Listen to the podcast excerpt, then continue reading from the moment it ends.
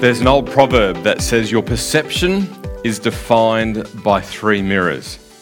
The first mirror is how you see yourself. The second mirror is how others perceive you. And the third mirror is the truth. How we view the world around us is a lot like that. Is, is it a world full of opportunity or danger? Are people inherently good or evil? Trustworthy or not. Our perceptions and our beliefs can be revealed in how we interact with the world as well. But did you ever stop to think that they can also be revealed in how we respond to Jesus? Let me pray. Jesus, as we spend some time in your word today, as we pause to think um, about all the things that you want to say to us today, would you quieten in us and, and allow us to be open to what it is that you want to say? Holy Spirit, would you speak to us once again, deep to deep? Would you move amongst us, around us, and with us, and through us in the world in which you have placed us? Amen. Now, you may recall that um, in previous weeks we've looked at a bit of a summary of the Gospels that was created by the Bible Project, which suggested that uh, chapters 2 through to 10 of John have a pattern with them where Jesus says or does something that brings about a response from others. That usually looks like either people moving towards Jesus or rejecting or moving away from Jesus in rejection. And throughout the, the Gospel of John, from chapters 2 to 10, there's a growing intensity of all that's happening and people's responses as well, until it reaches a tipping point in John chapter 11 and chapter 12. As we discovered last week, Jesus reveals the depth of his love for others that even in the darkest times, Jesus loves, that Jesus cares. Lazarus is raised back to life to the amazement of the mourners and the religious establishment's dismay. And the verses that follow, we see that there are three different key characters and three types of people and their perceptions that follow. And those perceptions still echo through history and lives right up till today. Let's start where we left off last week in John chapter 11, verse 43. And I invite you, if you have your Bibles with you, to turn in your Bibles to John chapter 11, 43. Previously, Jesus has made a late arrival around midway through the period of mourning as Martha and Mary grieve the death of their brother Lazarus, risking his life and his personal safety. Jesus arrives and in verse 43 shouts loud enough to wake the dead Lazarus, come out! And the dead man came out his hands and feet bound in grave clothes, his face wrapped in a headcloth. Jesus told them, Unwrap him and let him go. But the passage then goes on in verse 45. Many of the people who were with Mary believed in Jesus when they saw this happen. But some went to the Pharisees and told them what Jesus had done. Then the leading priests and the Pharisees called together the high council. What are we going to do? They asked each other. This man certainly performs many miraculous signs. If we allow him to go on like this, soon everyone will become uh, will believe in him. Then the Roman army will come and destroy both our temple and our nation. You see, the nation of Israel was an occupied region. The power and the influence of the religious leaders were kept in check by the Roman occupying forces and the political structure of the Roman Empire. The religious leaders knew that their power, influence, and their affluence could quickly be taken away through unrest within the nation. Absolutely, they were concerned about the temple, the symbol of God's central role within the nation. But they were also very, very concerned about their place within the religious structure which defined everyday life in which it was connected. And this was all at risk because of Jesus and his growing number of supporters. Then in verse 49 of John chapter 11, Caiaphas, who was the high priest at the time, said, You don't know what you're talking about. You don't realize that it's better for you that one man should die for the people than for the whole nation to be destroyed. He did not say this on his own as high priest at the time, he was led to prophesy that Jesus would die for the entire nation, not only for that nation, but to bring together and unite all the children of God scattered around the world. So from that time on, the Jewish leaders began to plot uh, Jesus' death. As a result, Jesus stopped his public ministry among the people and left Jerusalem. He went to a place near the wilderness, to the village of Ephraim, and stayed there with his disciples. In verse 55, it was now almost time for the Jewish Passover celebration. And many people from all over the country arrived in Jerusalem several days early so that they could go through the purification ceremony before Passover began. They kept looking for Jesus but as they stood around in the temple, they said to each other, What do you think? He won't come for Passover, will he? Meanwhile, the leading priests and the Pharisees had publicly ordered that anyone seeing Jesus must report it immediately so that they could arrest him.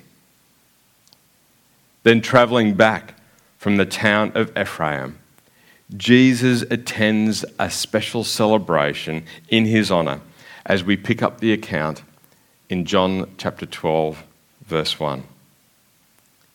Six days before the Passover celebration began, Jesus arrived in Bethany, the home of Lazarus, the man he had raised from the dead.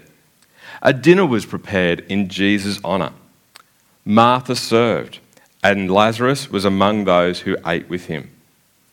Then Mary took a 12 ounce jar of expensive perfume made from the essence of nard, and she anointed Jesus' feet with it, wiping his feet with her hair. The house was filled with the fragrance. But Judas Iscariot, the disciple who would soon betray him, said, That perfume was worth a year's wages. It should have been sold and the money given to the poor. Not that he cared for the poor, he was a thief. And since he was in charge of the disciples' money, he often stole some for himself. Jesus replied, Leave her alone. She did this in preparation for my burial. You will always have the poor among you, but you will not always have me.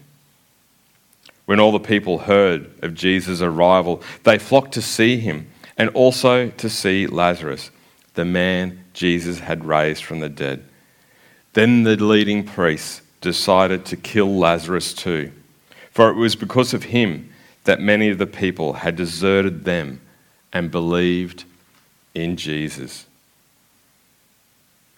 On the Saturday night, following the end of the Sabbath, Jesus makes the two to three hour walk from the village of Ephraim heading south along the dirt road to Bethany. He responds to an invitation as a guest of honour at the home of Martha. Mary takes 350 mils or thereabouts in an alabaster jar of a rare, pure perfume called nard or spikenard. This rare essential oil was created from the roots of a now critically endangered plant found around 300 to 5, sorry, 3,000 to 5,000 meters above sea level in the Himalayas. by today's extraction methods, it would need around 16 kilograms of the spikenard fibrous roots to fill the jar with pure oil. 16 kilograms would have had to have been harvested. The nard would then go on a two year roundabout journey along possibly the Silk Road to make its way from the Himalayas to Bethany, the home of Martha, Mary, and Lazarus. This jar of pure nard would have been a family heirloom, possibly passed down from parent to child, and was worth a year's wages of a male labourer working six days a week. So, was this jar of oil precious? Absolutely. The aroma not only fills the room, but if it was applied as recorded in Matthew and Mark, poured over Jesus' head as well, it would have soaked into Jesus' clothes and on his skin. The aroma would have fused with Jesus' body and was likely to linger there over the coming week ahead. Judas is incensed by such extravagance. From his perspective, so much more could have been achieved with this money.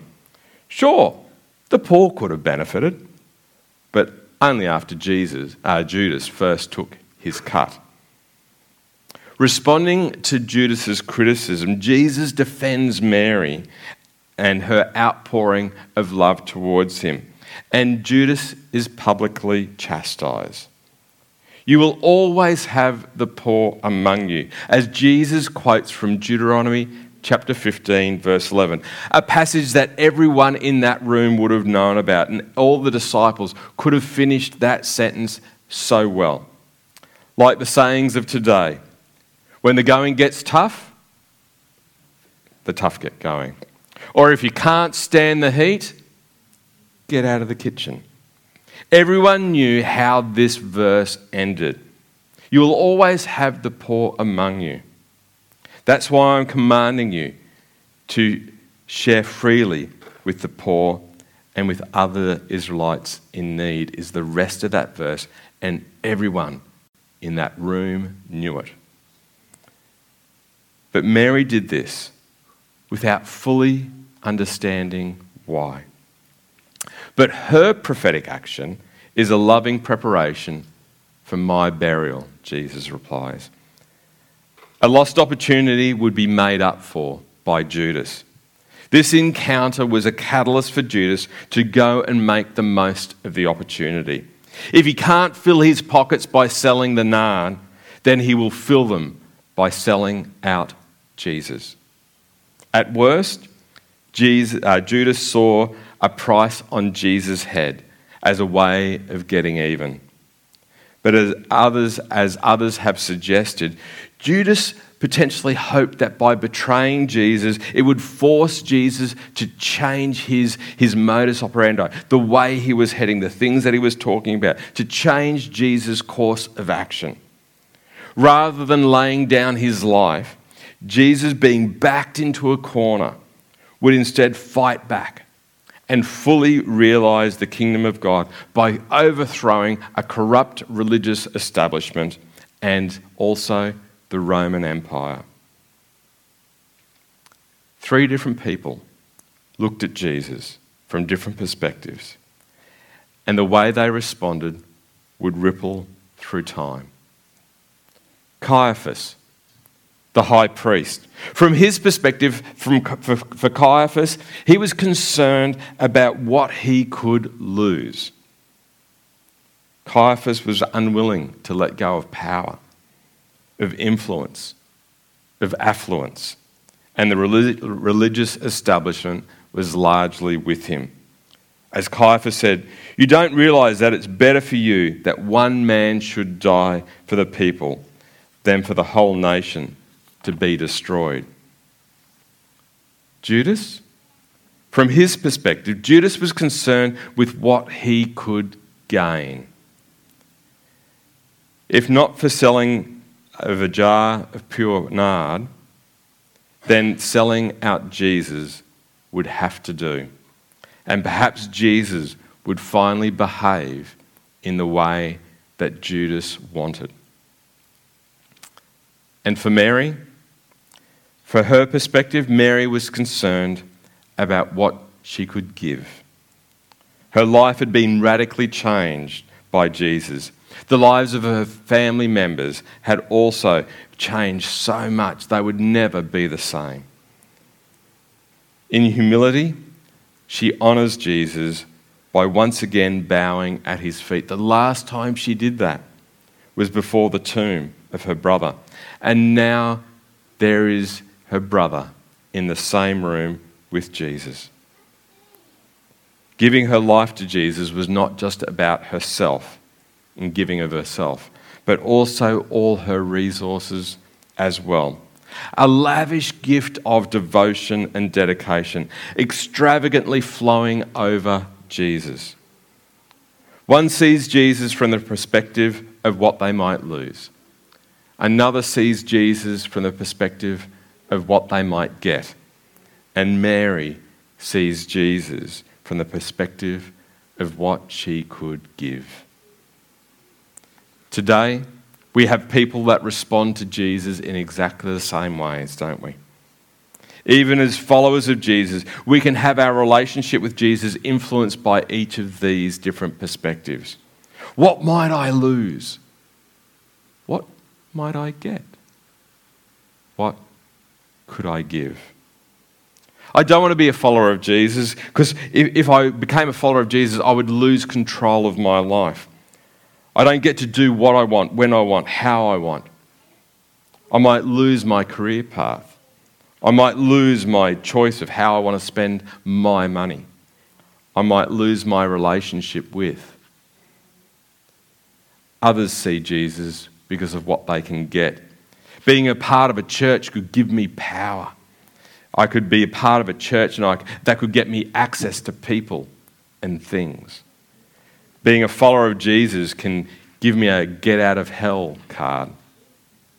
But others see Jesus. They see the sacrifice that Jesus made for them, the life that he lived for them, and the relationship with the creator of the universe that he restored for them. The forgiveness of their sins and their stuff ups was achieved for them. And they want to respond. And they want to give. They give of themselves to Jesus. They give their studies and their employment to Jesus. They give their relationships to Jesus. They give their resources to Jesus in extravagant worship. I am all yours, and all I have is yours. And like Mary, their life is radically transformed not only because of their perspective of Jesus, but because of the growing sense of understanding of seeing others through the eyes of Jesus and his love for them as well. Their perspective of Jesus changes everything. Not necessarily making things easier, but making things infinitely better. Living life well. How we can live can also help to change people's perspectives with Jesus as well. We can live with a perspective of Jesus with fear of what we might lose. Then why would other people be interested? If we live our life as a follower of Jesus, but we always feel tight and want to hold on to what we have, we can end up tainting the way other people see Jesus. If we live with a perspective of what we could get, then why would people be interested? But suppose we live with a perspective of Jesus with what we could give, devoted to living the best life possible in following Jesus. Then attracting that lifestyle will attract others to take notice. That inspires people and attracts people when we live differently when we live for what we can give rather than what we can get. Our perspective, the way we see Jesus, reveals what we think and feel about Jesus. It reveals it not only to us, but to our family, to our friends, to those at school, at work, and across the fence. Let me pray. Jesus, we recognize that even in stages of our life, our perspective of you can shift based on where we position ourselves. We can fear what we might lose as we follow you. We can look to what we might get if we follow you. Help us instead to see what you have done through your death and resurrection, through the life that you lived and the relationships that you've restored.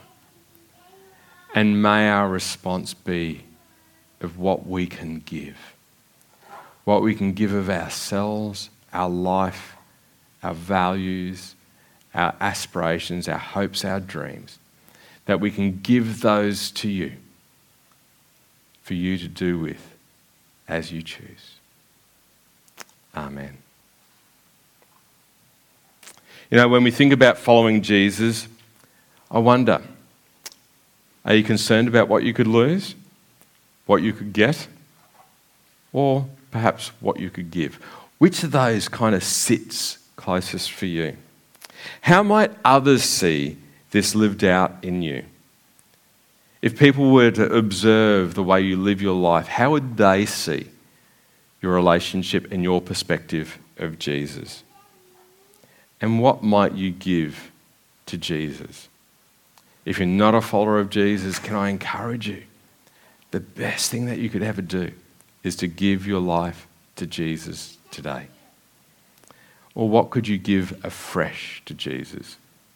Rededicating this part of your life or your life to Jesus today.